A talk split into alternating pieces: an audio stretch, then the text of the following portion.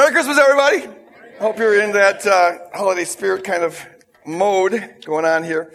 Uh, that that toy shop thing was just so kingdom. Uh, came by here on Wednesday, um, and it, it, was just such a beautiful thing to see uh, so many families. Um, I mean, it's not extravagant Christmas, but they get the kids get to have something and they wouldn't otherwise have something. And there's a smile there. I mean, if you put a smile on a kid's face who wouldn't otherwise have a smile, you did the kingdom. And, and, and it was beautiful. And to see thousands of people come in here. And then while this was going on, we had the daycare center going on. We had the, the food shelf was open. And it, it was just like, this is Kingdomapolis here. I just love it. And, uh, that's, that's a, that, that's a good use of a building. That's, I love it. So we are in this Advent season, uh, t- picking out the themes for each of the Advent weeks. We dealt with joy and we dealt with hope. And so this morning, if you didn't already notice it, we're talking about peace. Uh, let there be peace on earth, let it begin with me. And that's really kind of the message. I could stop right here and say, be the peace you want to see in the world, and we'd be done with it. But uh, far be it from me to be short-winded about anything. Uh, so uh, I'll expound a little bit. Um, this is, of course, a, a, central theme in Christmas. We, we celebrate uh, peace on earth. Jesus came to bring peace. Uh, the verse I'll just use as kind of a launching point. It's the same one we, we, we looked, looked, at last week when the angels showed up and announced the birth of Christ to the shepherds. Here's what we heard. And suddenly there was with that one angel, the angel of the Lord, a multitude of heavenly hosts. And they're praising God and saying, Glory to God in the highest heaven, and on earth peace among those whom he favors. Jesus came to bring peace. And because he came to bring peace, we who are his followers, we who are his body, the body of Christ, are to embody peace. In fact, we're to be ruled by peace. In fact, we're, we're the means by which the peace that he planted with his life, death, and resurrection, we're the means, the conduit through which that peace continues to grow in this world. And so Paul tells us this in Colossians chapter 3. He says, above all, above all, this is the most important thing he's saying. Clothe yourselves with love. Same way you put on clothes every day before you go out of the house, hopefully. Uh, you uh, should put on love. And love is defined by pointing us to, to, the cross. Here's how we know what love is, John says. That Jesus Christ gave his life for us, so also we should give our lives for one another. Wrap yourselves in that kind of love every day, because that binds together everything in perfect harmony. All the fragmentation of this world, all the disunity, all the hostility is the result of people lacking that kind of love. But I'm not done yet, Dan. Keep it up there.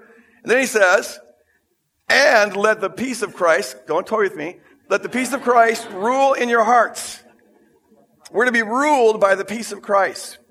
That's the kind of rule that, that the Lordship of Jesus is all about. He rules you with peace. Who wouldn't want to come under that kind of a rule? Let the peace of Christ rule in your hearts. Be Lord in your hearts, to which indeed you are called in the one body. The body is to be a peace spreading, peace manifesting body. And so to belong to the body means you're called to embody that kind of peace, the peace of Christ. And so if we wrap ourselves in love, we will be manifesting that kind of peace. Because we're wrapping ourselves in that kind of love. That love, Paul says, binds everything together in harmony. And everything that's fragmented about us and fragmented about the world is what causes anxiety and conflict and all of that. To put on self-sacrificial love is to do the opposite of that. So by definition, it's to manifest peace. That's what the Bible uh, means by the word shalom, which we'll be talking about here in a moment. But uh, first, I want to uh, open with a word of prayer, and then we're going to listen to a song. Abba, Father, I just thank you for every person in this auditorium and every person listening through podcasts and any other means. And I pray, God, that this message, Lord, would, would be a, a means by which you, as empowered by your Spirit, to open up uh, the avenues in our heart and mind, in our lives, uh, to have the peace of God, the shalom of God flow into us and flow through us. And Lord, I pray that you would wake us up to anything in our minds and hearts and lives that are an obstacle to that, that keep us from experiencing that love that binds all things together and the peace that comes with it. Anything that is, is inconsistent with the rule of God, Lord, wake us up to it and by the power of your Spirit, free us from it, that we could be a people who manifest your peace and who spread your peace. As your body, we submit ourselves to you right here and right now in Jesus' name. Amen. Amen. I want us to listen to this song. It's called Peace on Earth. Um, but not the song that we just sang. This is a little bit different. It's by U2, uh, written by Bono. Got any U2 fans here? Yeah, I must have a couple. Okay. And the thing I like about some of Bono's songs, anyways, uh, is that he's very honest. Um, he communicates in a very kind of raw way sometimes. And this is one of those songs. This song was, uh, was written right after there was this terrorist attack in Northern Ireland in 1998. A car bomb exploded. It was planted by the RIRA, the Real Independent, no, the Real Irish something. Uh, anyways, it's one of those groups, and they were protesting this peace treaty that had just been signed between the Protestants and the Catholics. They didn't want this, and so they decided to blow up a bomb and kill a bunch of people. 29 people were killed, uh, six teenagers, six children, a number of tourists, including one lady who was pregnant with twins. Had nothing to do with this conflict, but they just were at the wrong place in the wrong time. 220 other people were maimed, um, lost legs, lost limbs, injured in some way. And Bono was so revolted by that that he wrote this song. In the, in the song, you'll hear he, he lists the names of the children that, that were killed on that day. And all the while, he's, he's singing, Where's that peace on earth that Jesus was supposed to bring? So let's listen to this. The thing that captures me about this song is just the, the sense of uh, the way he communicates this frustration, uh, almost despair, and this disgust for the lack of peace on earth. This disgust towards this, this mindless, diabolical blowing up of people's lives. And um, you, can just, you, can, you can just hear it when he's saying, I'm sick of the pain, I'm sick of the sorrow, sick of hearing again and again, peace on earth. And every day, we, we, we sing it all the, uh, every Christmas time, but history and, and, and, uh, history of the song don't rhyme. And so it, this doesn't match. So what's it worth? And, um, you know, Jesus, can you take the time to throw a drowning man a line? Where's that peace on earth? He's just asking a very, very raw question that I think is, is so crucial for us to ask. And that may sound like a real downer song to play for a Christmas service. Uh, and I guess it is, now that I think about it. But um, you know, you're supposed to cheer me out, not make me depressed. Gosh, talk about the positive things, why don't you? But here's the thing. I really don't think that we will, or at least most people will not, I know I certainly did not, take seriously the call to let the peace of Christ rule in my heart until I got that disgusted with the mindless, relentless violence that characterizes human history. You, you, we've got to get to the point where we are so disgusted by it, we don't want anything to do with it. And see, when we acknowledge the reality of, of uh, just the, the, the, our propensity towards violence, and, and, and acknowledge, you know, and look it in the face and see it and, and get, get to that point, then we're at a point where we can say, I would rather die than participate in that, and now you're ready to submit to the rule of the peace of Christ. I, I got to this point maybe uh, seven, eight years ago, watching the news during the Iraq War, and the Afghanistan War, and and and just seeing the the every day the loss of life, civilians and soldiers, and then every day almost seeing somebody, you know, their kids got blown up, and so they're they're, they're pledging vengeance. We will we will avenge our loved ones. You know, they, sevenfold will come back at them. And, and I, I look at that, I, it's like we've been singing that song throughout history. How's that working for us? You hit them, they hit you, and it goes on and on and on and on. It is, I think, one of the, the sure signs that we are a fallen race. That we can be so incredibly smart in some things, but so, such idiots when it comes to this. You know, we have a whole history that teaches us a lesson that this does not work. And yet we keep trying it again and again and again. It, it's, it's, proof of our fallen condition. And I got to the point of looking at this where I, I, I said, I, I, I quit. I opt out of this. I don't want anything to do with this.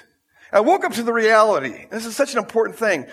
The reality, the truth that every hostile, aggressive, violent thought I have in my brain, and every hostile word that I speak, and every hostile action that I take, it contributes to that kingdom of darkness that keeps this bloody merry-go-round going on and on and on. Just like every loving thought, every loving word, every loving action contributes to the kingdom of God and it affects the overall atmosphere of this planet, so also every non-kingdom thought, every hostile, aggressive, violent thought, every, every hostile word, every hostile action contributes to the kingdom of darkness that keeps that bloody merry-go-round going, going around and around and around relentlessly and non-stop. And, and, and seeing that, I with a passion decided that I would make it a life mission of mine to purge from my mind every day, be vigilant. I'm purging from my mind and my mouth and my actions anything that was not consistent with peace. It was only then that I realized that I had, for the first time in my life, taken seriously the call to let the peace of Christ rule in my heart. Up to that point, I hadn't taken that call seriously. I thought I did, but I wasn't vigilant at, at, at bringing every thought into alignment with that. What does it mean to have, have peace uh, uh, rule in your mind if it doesn't mean you're going to purge from your mind everything that's not consistent with that peace? That's what it means to have peace rule. So also with our words, so also with our action. And I got to the point where I said, I would rather die than contribute to that. And um, that is when we're in a position to say, okay, now I will let the peace of Christ rule in my heart. And, and, and now we can become peacemakers rather than contributing to the endless violence that goes on throughout history. We've got to get to the point where, where, uh, where, where Bono got. And it, it's not just about our actions. It, it, it really is about what's going on in our minds and what's going on in our hearts. Because everything we do with our words and everything we do with our actions starts as a thought. As long as we've got violence in our thoughts, we're going to have them in our words and we're going to have them in our actions. That's why Jesus said, don't, don't be so proud of the fact that you don't kill anybody. Uh, you know, if, if, you say, you fool, you idiot, if you have hostility in your words and thoughts towards another, uh, you're in danger of hell. And he's just saying that's all part of that same kingdom. That's why Paul tells us to take every thought captive to Jesus Christ. So we have folks all over the place saying we want peace on earth, but they're not at all vigilant about having peace in their own lives. And it starts in our heart, starts in our mind. Uh, Gandhi said you have to be the change you want to see in the world. And this is the call of kingdom people. Jesus came to bring this peace and we are to embody it in order to spread it. And it starts by us being vigilant and maintaining peace in the center of our, in the center of our life. And vigilant on purging everything that's not consistent with that. Now, if we're going to really let Christ, the peace of Christ rule in our heart, I think we need to understand why humanity is not able to solve this problem and why Christ is our only hope. And we need to understand the kind of peace that we're talking about. Most people, when they say the word peace, what they mean is absence of conflict. When, we talk about peace in the Middle East or peace in Syria, we're at peace talks in Syria, what we mean is we're, we're, we're, trying to find a way to keep people from killing each other. Can we put a stop to this? And that's about as high a mark as you can shoot for in this fallen world. But just to stop the killing. And that's, it's good to stop the killing. But that's not at all what the Bible means when it speaks about the peace of Christ or the peace of God. It, biblical concept of peace goes way beyond that. It, it's captured by the Hebrew word shalom. And shalom refers to a, a sense of a peace that is associated with wholeness or wellness, well-being, harmony. Uh, it, it's, a, um, it's a state of being when everything's integrated, everything's harmonious, sense of well-being. And it, it, it, God, it characterizes God, in fact, he's a supreme example of this, because he has Father, Son, the Holy Spirit existing in perfect love. He is shalom. He's the shalom God. He is perfectly harmonious, perfectly one, perfectly has well-being. And then God creates the world as an expression of that well-being, that wholeness, that love, that delight, that harmony. He creates, he creates the world to express that harmony and then also to invite others to participate in that harmony. And so in God's original design for creation, uh, his relationship with us was to mirror the relationship he has with himself. The well-being that he is is the well-being that he gives. And, and our, his relationship with us would mirror and participate in the, the wholeness of his own being. And then our, the way we relate to ourselves would replicate, would mirror and participate in the wellness of God. And then the way that we would relate to other people is to replicate and participate in the wholeness of God. And then the way that humanity as a whole cares for the earth and the animal kingdom, that also is to mirror and replicate uh, the, and participate in the wholeness, the wellness, the harmony that is God. God creates out of beauty for the purpose of spreading that beauty and inviting others in on that beauty. That's all captured by the concept of shalom. And someday, praise God, the creation will be that. It obviously isn't that right now, but someday, uh, every square inch of the, the cosmos will be bound together by the love of God that Paul talked about. That love that binds everything together. Someday that will be true of the entire cosmos. Every single thing will reflect the wholeness of God. And I believe that our peak experiences of beauty, however wonderful they are, this morning I, I was listening to some just classical music and it was just so, so beautiful. It was just moving me. I, I, I get choked up uh, over it. But I believe that that is a mere little approximation, a little, little, little, little gaze at how, how everything will look when the kingdom comes in fullness. I don't think we can imagine how beautiful it will be. Every single thing reflecting in its own way the love of God, the harmony of God, the wholeness of God, the joy of God, the shalom of God. Shalom is the goal of everything. Now, that was the original intent and will someday be, but what happens, of course, is that we had a rebellion in the angelic realm and a rebellion in the human realm, and that fragmented that shalom.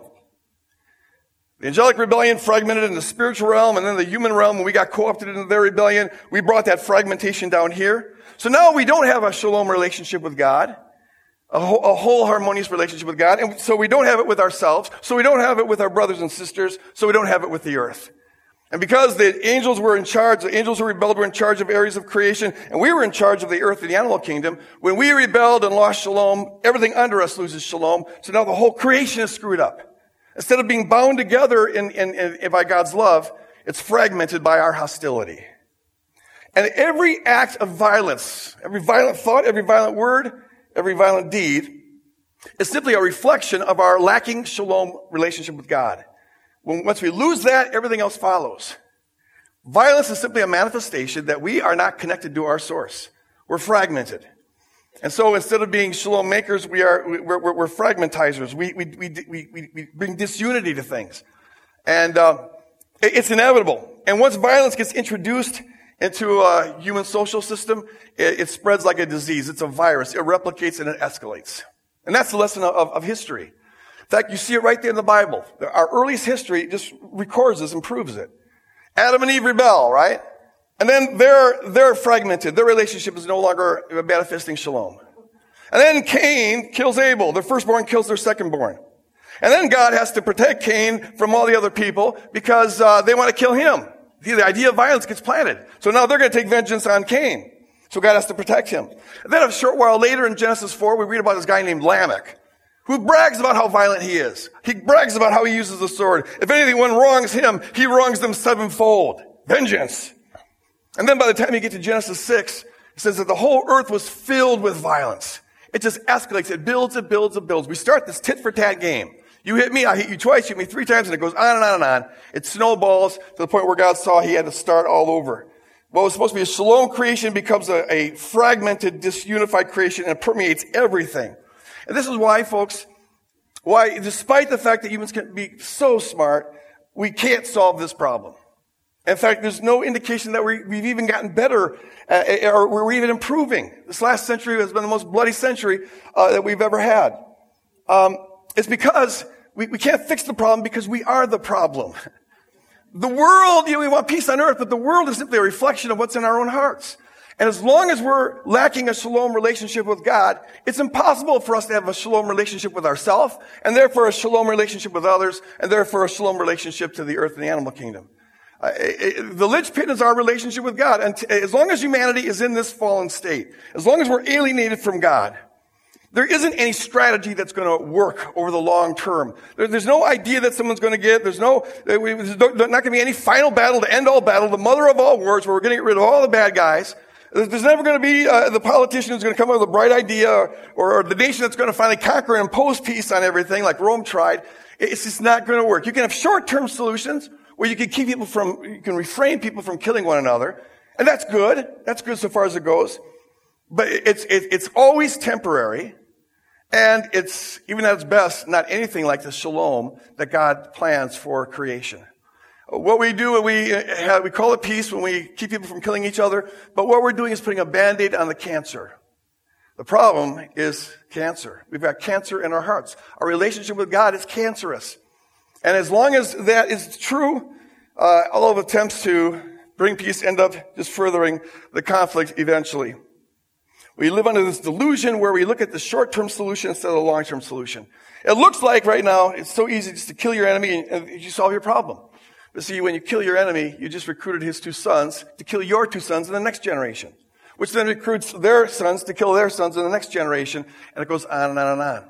It's like under this demonic delusion, we're short-sighted. We play the, the short game instead of the long game. And we can't fix it. Because the problem is deeper than just lacking any idea. It goes to the core of who we are. Now, this is why Jesus is the only real hope for, for true peace on earth. He's the only one. This isn't a problem we're going to think our way out of. He came, he came to restore God's shalom here on earth. He came to restore our shalom relationship with the Father, even despite the fact that we're fallen and continue to screw up. Through Christ, it's possible to have a harmonious, holistic relationship with the Father that grows us out of that sin. And because we can have a holistic relationship, a shalom relationship with the Father through Jesus Christ, we can have it with ourselves, and then we can begin to have it with others, and then we can begin to have it with the earth and the animal kingdom. So Jesus came to be, to restore this shalom. He plants the mustard seed of that shalom. Uh, and, and, the goal is for, to, to spread. In fact, not only is Jesus the shalom bringer, he is himself the embodiment of shalom. His name is Emmanuel, right? Which means God with us. So he's fully God and fully human. And as the one who's fully God, he embodies the shalom of God. He is the, the manifestation of the harmony and the wholeness and the integratedness, the peace that is God. And, the, and through Christ, God shares his shalom with us. By doing this, when you surrender to Christ, when you stop being Lord of your own life and say, I want Jesus to be Lord of my life, something profound happens in the spiritual realm, realm we can't see, but we're told about it. Scripture tells us that we are transported from the kingdom of darkness into the kingdom of light. In fact, scripture tells us that we are placed in Jesus Christ. We're put in Jesus Christ. It's some real metaphysical, ontological sense. Our location changes. I like to put it like, like this. When you surrender to Christ, you get a new address. And the address is in Christ. You are in Christ. And so we find dozens and dozens and dozens of times scriptures that tell us that we're saved in Christ, we're blessed in Christ, we're loved in Christ, uh, we're, we're redeemed in Christ, transformed in Christ, and so on and so on and so on. Everything that's true about us in the kingdom is true because we are in Christ. And that is to be our new identity. And to be in Christ is therefore, since Christ is the shalom of God, it means that when you surrender to Christ, you are placed in the shalom of God. You are smack dab in the middle of the well-being of God, the wholeness of God, the harmony of God, the beauty of God, the peace of God. That's where you live. It, it is in you and you are in it, and that is your true identity. You see? And this is why, maybe it's hard to believe sometimes, but it's, it, we have to take it on faith because it's in the Word. But it means wherever you go, your ultimate environment is in Christ. You are, you are in Shalomville. You're in Shalomville. You are surrounded by Shalom. It permeates your being. That is your identity. And so, whatever circumstances you find yourself in, however hostile they may be, however frustrating they may be, uh, maybe however anxiety creating they may be, you have the capacity to experience the shalom of God in that circumstance. You have the capacity to have a, that's why Paul says it's a peace that passes all understanding. Because in situations where the natural understanding says, it's time to freak out, this is when I have a meltdown. This is when I blow up. Here's when I take out the gun. In those situations, you are able to, if you access this, have perfect peace that passes all understanding. It is the inheritance of the child of God in every circumstance we're in. Because you're always, wherever you go, you are in Christ. You're smack dab in the middle of the shalom of God. But, and here's the big but. But, that only happens if you are submitted to the peace of Christ. See, it's possible to be in Christ. God doesn't automatically lobotomize us and get everything in our life to line up with the truth about us. Uh, no, our job in this is to yield to what is true. We don't create what is true about us, but we have to yield to it. And so our job is to bring every thought and every word and every action into alignment with what is true about us in Christ. We can live our whole life blocking that out. We keep on thinking according to the pattern of the world, uh, keep on thinking according to how we were raised and, and, and how we're conditioned to think by the commercials and all that, every single part of our heart and mind and life and action and speaking that is not in line with the truth blocks the truth, keeps us from experiencing it, and therefore keeps us from being a conduit through which that, that truth flows. And so our, our job is to align everything in our life up with what the scripture says is true about us in Christ. And the, the glory of what, what scripture says is that, that we are in the peace of God, the harmony of God, the well-being of God. And so as we get our mind to line up with that, we begin to experience that. In every situation, if you allow the, the truth of who you are in Christ to define you instead of your circumstance, you can find a, a, an incredible, incredible sense of peace, even when your mind says you ought to be, part of your fallen brain says you ought to be freaking out. And I'm sure some of you have experienced that. If, if you stay mindful and submitted, uh, you can have this sense of peace even though the world is melting around you. Um, and, and it's, a, it's a beautiful aspect of the inheritance that we have as children of God. But to the degree that we clog it, we're like faucets. If, if, to the degree that we're aligned with truth, the truth flows through us. We experience it and we become a conduit of it. But to the degree that we're not aligned with Him, we shut off that faucet. We clog it. And now it's still true about us, but it can't get through, you see. We are called to be the ones who bring peace. This is God's strategy for, for bringing peace on earth. When we sing about peace on earth, we're singing about ourselves because we're the body of Christ. Jesus brings it, but our job is to yield to it and therefore be used to, to, to let it flow. So as you this Christmas season go into family situations that maybe cause you to, uh, lack peace sometimes, uh, make you anxious, you know, fa- family and friends, they know the buttons to push. They know the triggers. They grew up with you. They know exactly what gets under your goat. And sometimes they like to push those buttons. But see, as, as we go into situations that, that, that are filled with anger, we are able to bring peace. As we go into situations that are hostile, we're able to bring gentleness. As we go into situations that, that are, are cursing, we're able to bring a blessing. And so we're able to bring shalom if we're submitted to the peace of Christ, which means if we are purging out of our mind, out of our words, out of our deeds, everything that's not consistent with the peace of Christ. Uh, as we clothe ourselves with that love, we become people who can bind things together rather than a people who continue to tear things apart. Now, to, to see how important this is, I, I want us to consider this. In the same way that violence is like the, the most distinctive mark of a fallen person. Uh, the evidence that we are fallen is that we are violent, inclined to violence, and we can't stop it. Well, what's also true is that the distinctive mark of a kingdom person, one who is in Christ, centered on shalom, is that you're able to refrain from violence. Not only that, you're able to love your enemies and bless your enemies. And this is the distinctive mark of a kingdom person, according to Jesus. And you find this throughout the New Testament. I'll read one verse here. This is Matthew chapter 5. Jesus says, in contrast to that Old Testament law, eye for an eye, tooth for a tooth, he tells us to love our enemies and pray for those who persecute you, so that you may be children of your Father in heaven. So that you may be children of your Father in heaven. For he makes his sun rise on the evil and on the good, and sends rain on the righteous and on the unrighteous. Now, he's talking to a Jewish audience, and when he says enemies, the first ones they're going to think of are the Romans. And most of these people think that the Messiah has come to rally folks against the Romans and overthrow them, crush them. Jesus says, love your enemies and, and bless those who persecute you so that you may be. He is here giving this radical love, uh, the, the, making it the precondition for being considered a child of God. It's like if we don't do that, by his criteria, we can't be called a child of God. Now, I don't think Jesus is saying that we achieve God, a child of God status by loving our enemies. We don't earn it uh, or anything like that. But what, what he's giving us here is a, is a like father, like son sort of principle. That um, if we are children of the Father, we share his DNA. You know, the apple doesn't fall far from the tree, that kind of thing. And so if, if we're born from above, born by, by Abba Father, we have his character within us. Okay, that's part of what it means to be in Christ. And so we have the capacity to love the way he loves. And it's the thing that most distinguishes us from the rest of the world. God loves like the sun shines and the rain falls. We also, being his children, have the capacity to love like the sun shines and the rain falls. The sun doesn't pick and choose who it's going to love.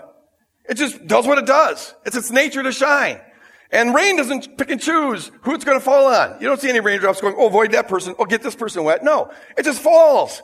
It's what rain does. So also God loves, so also the children of God just love. It's not about the worth of the person that is in front of us. It's about our character, who we are. And, and, the most beautiful aspect of being in Christ, being in the environment, being in, in Shalomville, having this identity in Christ, the most beautiful, most distinctive mark of it is that we have the capacity to love like God loves. We have the capacity to refrain from, from violence, uh, which the rest of the world lacks. But that only can happen if we are submitted to it. If we align our hearts and mind with it. If we believe that more than we believe the lies that we're told. No wonder Paul said, above all, clothe yourself in love and let the peace of Christ rule.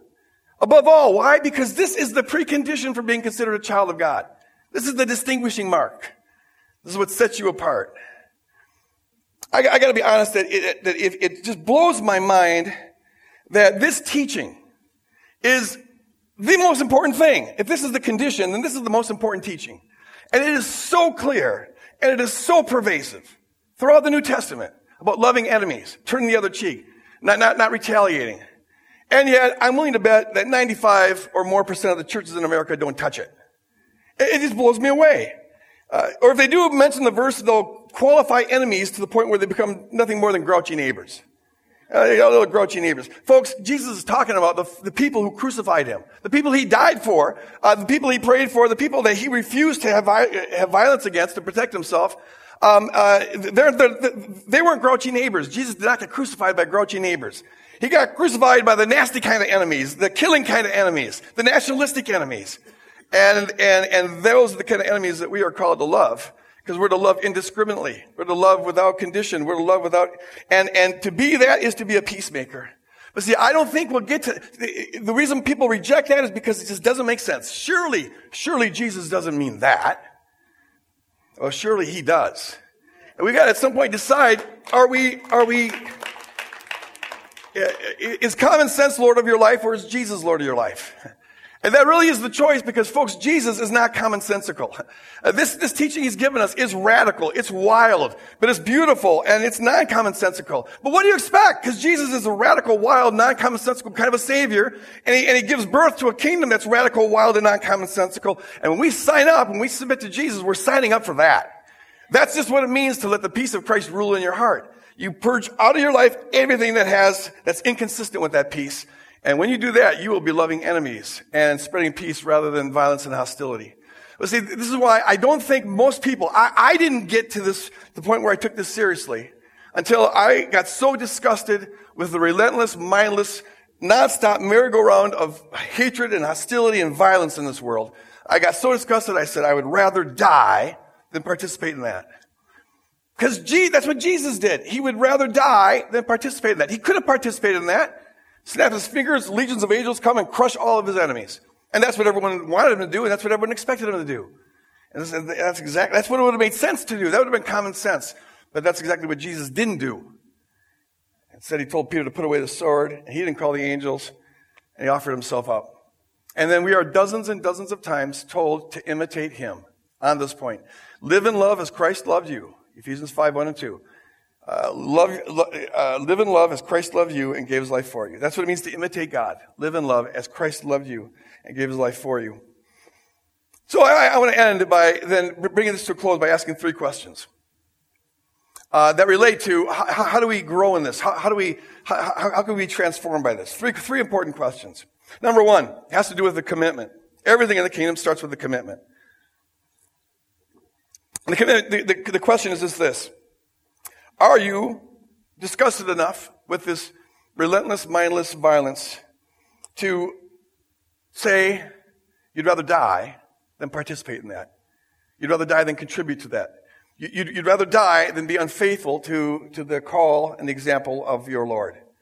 Are you to the point where you can say that?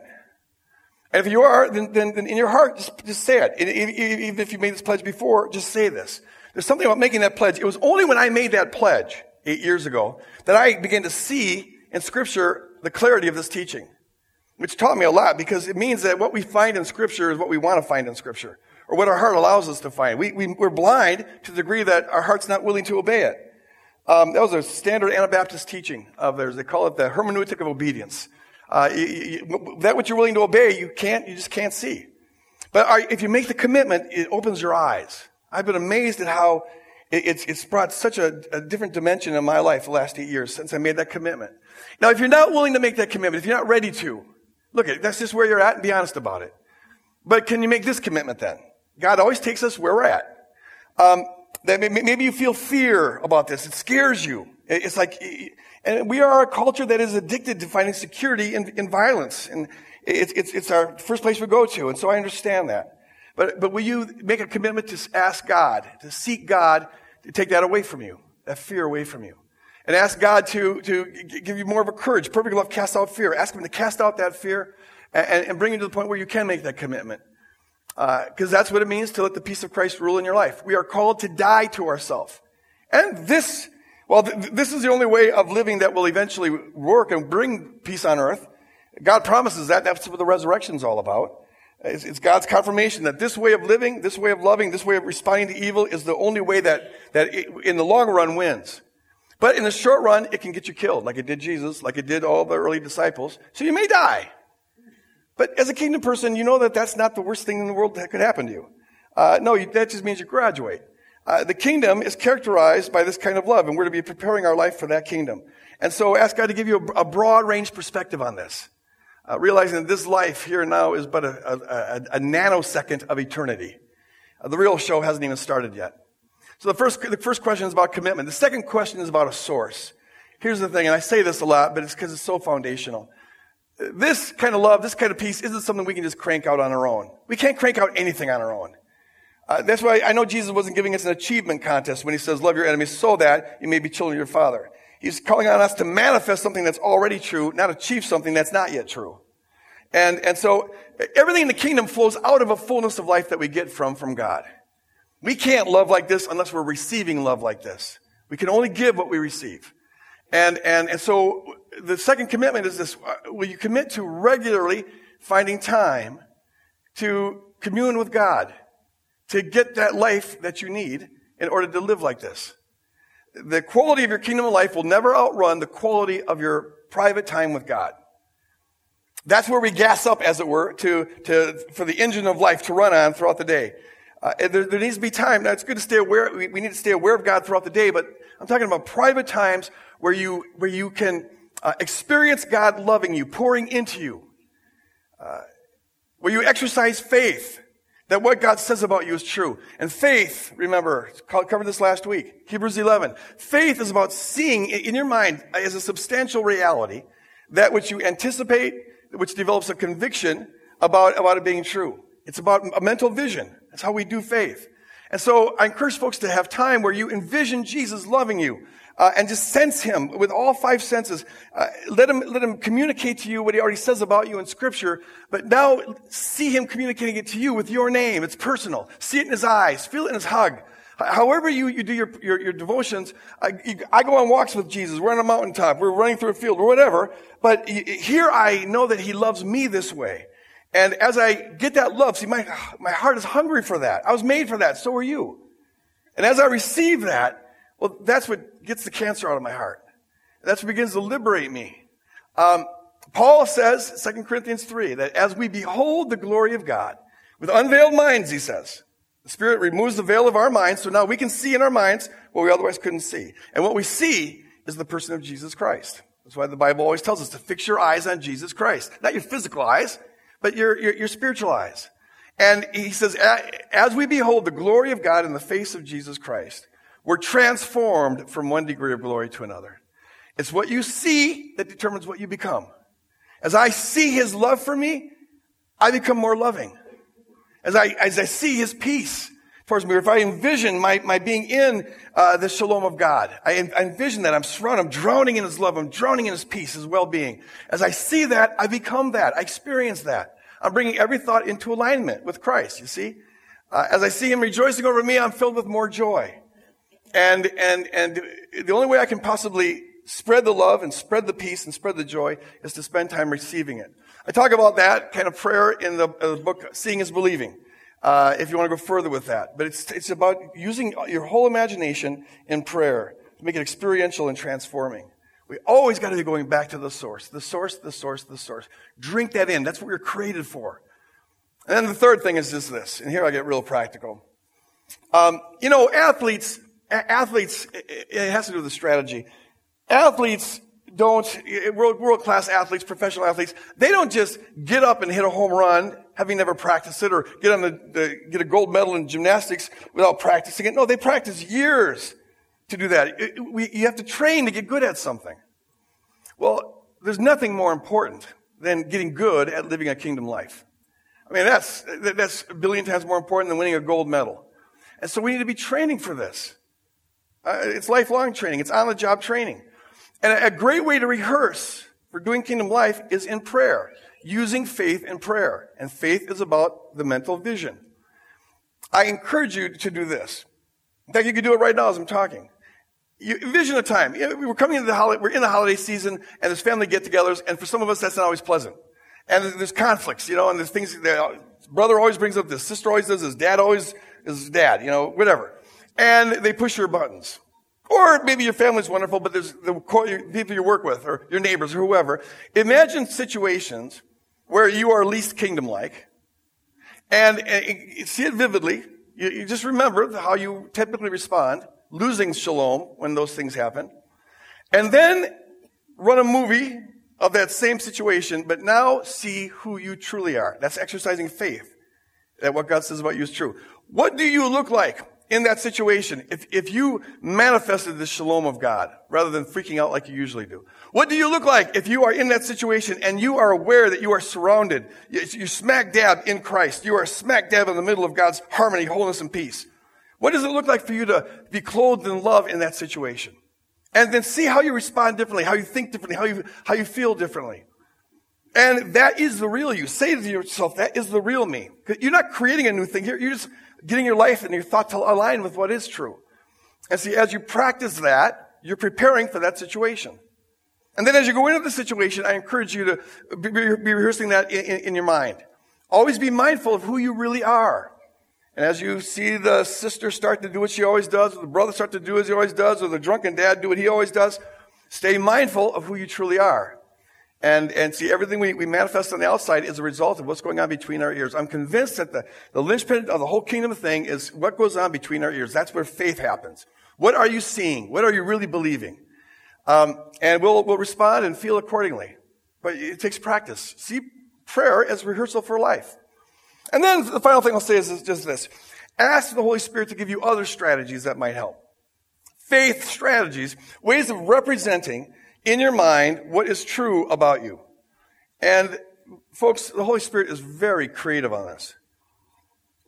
And what works for some doesn't work for others, but ask the Spirit to, give you ways of representing truth in your mind. For example, I, I, find one of my favorite things to do is this. When I'm going into a situation that, that is maybe threatening or hostile or anxiety creating or worrisome or whatever, I envision myself being in Christ this way. I, I, I imagine a bubble around me. And most of the ways that we imagine stuff uh, will sound silly because we don't. Our, our, inner worlds are way more freaky than anyone knows. We just don't talk about it. You know, we, we, we, we got funky imaginations. But the, I, I, represent the bubble around me wherever I'm going. And, I, I, and sometimes I just do it because it's, it's nice to do. It gives me peace. But I really practice it when I'm in situations where I could be more likely to not manifest peace. Because see, I know I am, wherever I go, I am in Christ. I am in Shalomville. That is my ultimate environment. Whatever else is true about my environment, this is the most important truth. I'm in Christ. That's my permanent address. And so I just need to get my mind to align with that. And we always think with pictures, and so picture it. And so I envision this. And I find if I'm staying present and envisioning this, this, this, this bubble around me, people could be insulting me or, or, you know, saying whatever. And it's like it bounces off of me. It's like my titanium shield. You know, I got this force field around me. I feel like a Jesus superhero. Nothing, nothing can get past this. I'm invincible. But it's not because of me. It's because I got, I, I got a shield around me. It just empowers me to, to, nothing gets through. Um, but I'm able, I'm able to get things through it, but they can't get anything through to me. I'm able to pass out this love and pass out this peace. And so as I'm in my little Jesus bubble, um, I can go to a situation where there's anger and I can bring peace. A situation where there's conflict and I can bring harmony. I'm, it's another way of saying I'm clothing myself in Christ. I'm clothing myself with a shield, the, the love of Christ, and therefore I am submitted to the rule of his peace. Uh, Gandhi said, uh, as I mentioned earlier, we have to be the change we want to see in the world. Uh, the best thing you can do for the world is to be the best you. And the best way to bring peace to this world is to, in fact, the only way you can bring peace to the world is to be installing peace in your mind, in your words, and in your action. Um, because now you're a conduit through which that shalom can flow out there. What, what, what happens usually is people want to fix the world, but they don't fix themselves. And broken people only serve to further break the world. There will be peace on earth someday. He's going to come back and he's going to establish every square inch is going to be manifesting the shalom, the wellness, the perfect harmony of God, and it will be beautiful. But in the meantime, he calls us to be the means by which that mustard seed grows. And this is the distinctive mark of the child of God. So will you commit to surrendering it all to him, submitting to the rule, the, the, the rule of his love? Commit to spending time drinking from that source. And then practicing strategies in prayer and as you go through life, strategies that help you align your mind and your heart and your life with the truth of who you really are in Christ. Amen. Amen. I'm going to close in prayer, and I'd like to ask the prayer teams to come up here. And if you are here this morning and have any need whatsoever uh, that could use prayer, whether it's physical, financial, emotional, spiritual, relational, whatever, uh, come up and pray with these folks. Uh, they they love to minister to you, and that's what the body of Christ is for. All right. We just stand, and I just want to uh, seal this in a little benediction as we leave this place. Can we do it as a people who are committed to uh, committed to our Lord in a way that says we would rather die than participate in the ongoing mindless, bloody merry-go-round. And people, therefore, who say, I will be ruled by the peace of Christ and I will commit to purging from my mind and my mouth and my actions everything that is not consistent with that perfect peace. As we once again lay our lives down before our Lord and ask the Spirit to empower us as we leave this place to be the change we want to see in this world. In Jesus' name and all of God's kingdom people said, Amen. God bless you guys. Go out and love on the world.